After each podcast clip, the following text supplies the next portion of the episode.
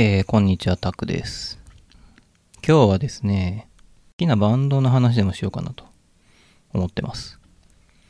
具体的にはシビリアンというバンドの話をしようかなと思います。まあ、シビリアンっていうバンドは、そこまで、えー、まあ、例えばテレビに出るようなバンドでは全くないと思うんですけど、正解不正解っていう曲がアニメのオープニングになっていたりとか、まあそこそこ、そこそこって言うとあれですね、えーっと、ちょいちょいタイアップされ始めていたり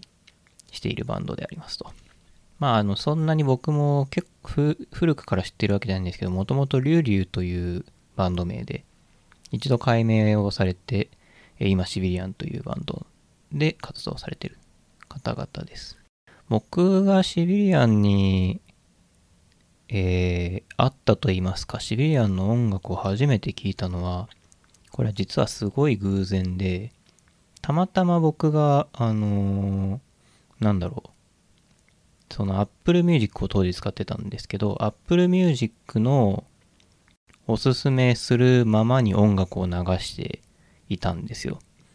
で、えっ、と、今もそうなんですけど、僕は基本的にあまり Apple Music とかで自動で再生されるのあんまり好きではなくて、普段は。まあ、めったに聞かないんですけど、たまたまその日なんとなく聞いていて、で、えっ、と、何曲目だったかも覚えてないんですけど、そのセントエルモという曲が流れた時に、すごい、なんかちゃんと聞いてたわけじゃないんだけど、なんかすごい突き刺さった感じがして、これは、ちょっともう一回聞きたいなと思って。で、そのセントエルモっていう曲、曲名も後で知るんですけど、その曲気になったからって言って巻き戻してみて、まあ履歴を辿ってみて、で、えーそれがシビリアンのセントエルモっていう曲だったって、えー気づいたっていうのが出会いですね。えー気になったので、とりあえず Google 検索でシビリアンって打ってみたんですよ。そうすると、あの、今月ライブやるみたいなのがあって、当時2018年10月だったかな、11月だったかな、だったと思うんですけど、あの、お、ライブやるじゃん。一般販売売ってるじゃん。渋谷じゃん。行くか。みたいな感じで、とりあえずライブに行ったんですよね。いや、もうすごい軽いノリで、えー、WWWX だっけ ?W、なんかそんな感じの渋谷にあるライブハウスに行ったんですけど、まあこれは、こう、正直初めてそのシビリアンのライブ行ったんですけど、楽しかったんですよね。どの曲、ほとんどの曲わかんなかったんだけど、なんか楽しい、なんかいい雰囲気だなっていう、そんなのを感じましてですね。まあシビリアンを追いかけ始めたんですけど、やっぱ決定打だったのは、僕にとって決定だったのは、その次のライブで、2019年の3月かな、赤坂ブリッツでやったライブ。あれがすごい良かったんですよね。僕、その時も一人で聞いてたんですけど、もう、な、泣き、泣か、泣きはしなかったかな。でも、なんかほんとそれに近い感動を味わって、あ、このバンドをもっと聴きたいなって思うようになった。っていうのが、その赤坂ブリッツのライブで、そっからはもう、行けるライブには基本的に行くようにしているって感じですかね。最近ちょっとコンセプトワンマンとかあんま出れてなかったんですけど、そういう感じでシビリアンのこと好きになっていったんですけど、まあ何が好きなのかっていうと、そうですね、うーん、まあ多分特徴的なのは歌詞かなと思っていて、うーん、まあこう直接言うとあれなんですけど、なんかすごい生きづらそうな曲が多いんですよ。まあ僕自身もあんまり生きるのが得意な人間ではないので、どちらかというと生きづらいなあという人生を歩んできたし、まあ今もたこれからもきっと歩むことになるだろうと思ってるんですけど、自分自身が感じてる生きづらさみたいなものって、あまり他の人が的確に表現しているのを聞いたこともないし、自分でもちゃんと言語化できている気はしてなかったんですけど、その生きづらさみたいなのを、このシビリアンの音楽っていうのはなんか代弁してくれている気がしていて、そこがやっぱ僕がシビリアンを聴いている理由、シビリアンの音楽じゃないといけない理由っていうのはやっぱそこにあるのかなっていう感じですね。まあ、例えばどんな曲があるんだろうって話をちょっとしますと、顔っていう曲があって、これどんな曲かっていうと自分の顔が嫌いっていう曲なんですよね。の人間顔で不平等になるってどういうことなんだみたいなことを歌う曲なんですよ。とか、えー、残り物の羊っていう曲があって、えー、まあ羊が取り残されていくっていう曲なんですけど、なんて言うんでしょうね。最初は、その羊がどこかに連れて行かれる。それが怖いんだけど、この羊は逆にどこにも連れて行かれなくて、そのまま檻に取り残されて、自分が一人でいること、孤独であることに気が狂っていくという、そんな曲なんですよね。なんでそんな暗い曲ばっかり出すんだっていうあれなんですけど、まあ、まあ僕が好きだからこの2つをチョイスしたんですけど、逆に明る、逆にって言ったらですね、明るい歌もまあもちろんあって、あの、最近のだと夢の奴隷っていう曲があって、まあ奴隷なんて言ってるんでマイナスなタイトルじゃないかって思うかもしれないですけど、夢の奴隷は本当に、あの、なんかポジティブな意味で夢を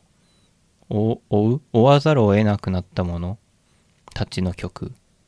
本当に死ぬ気で、えー、夢を追っていくこうじゃないかみたいな曲で、これはあの曲調も明るいし、すごく、えー、いい曲ですね。僕大好きです。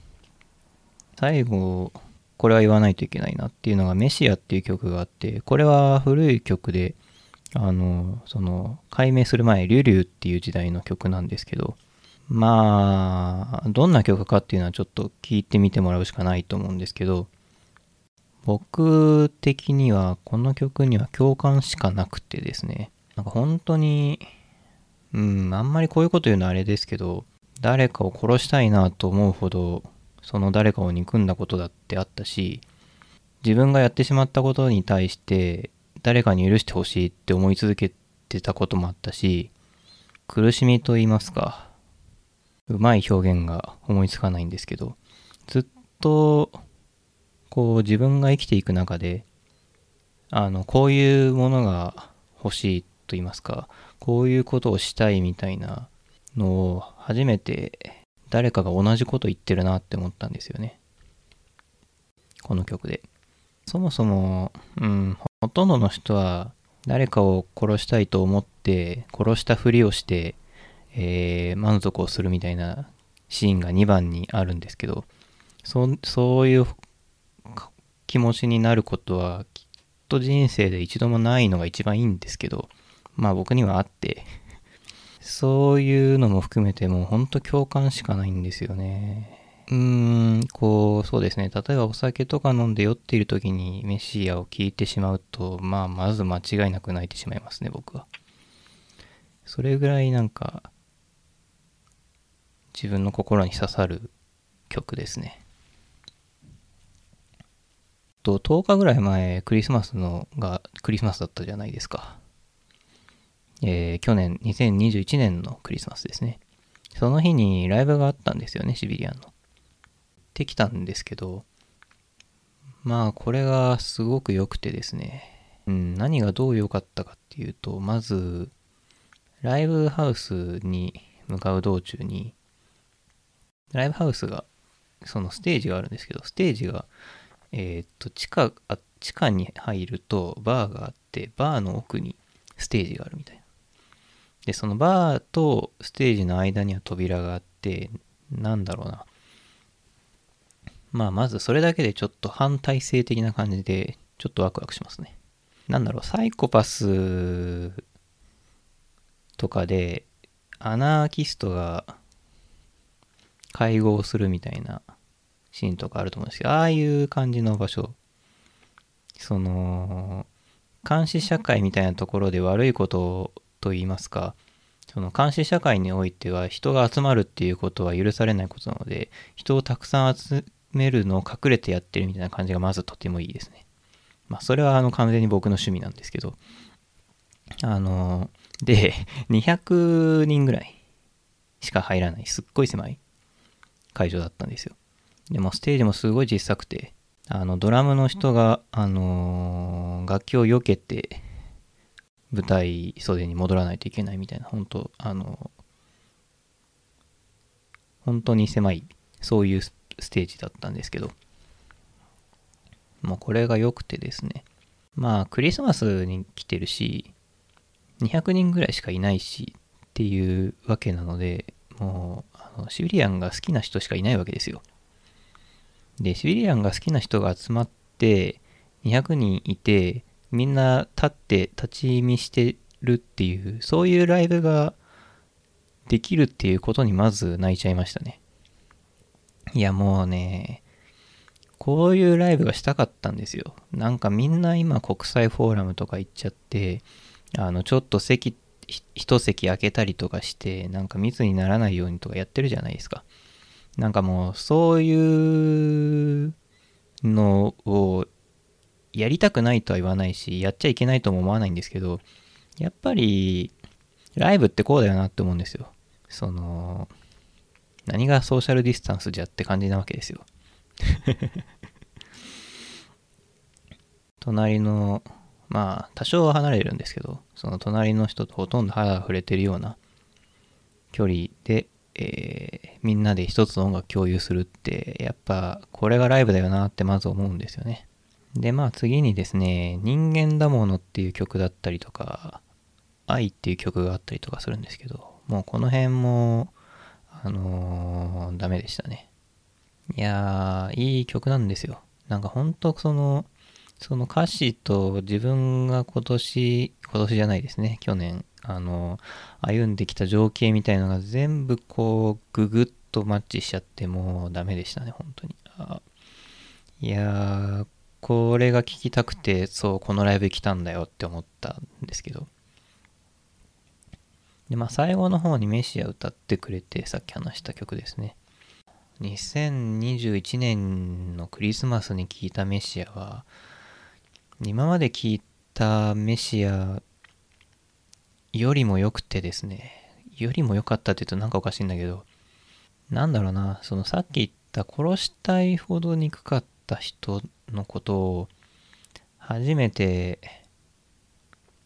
心の底から許せたなって思うんですよ。思ったんですよね。2年前に聞いた時にブログ書いてて、その時はその人のことだったり、あるいは自分のことだったりっていうのをまだ許せてない。だけど、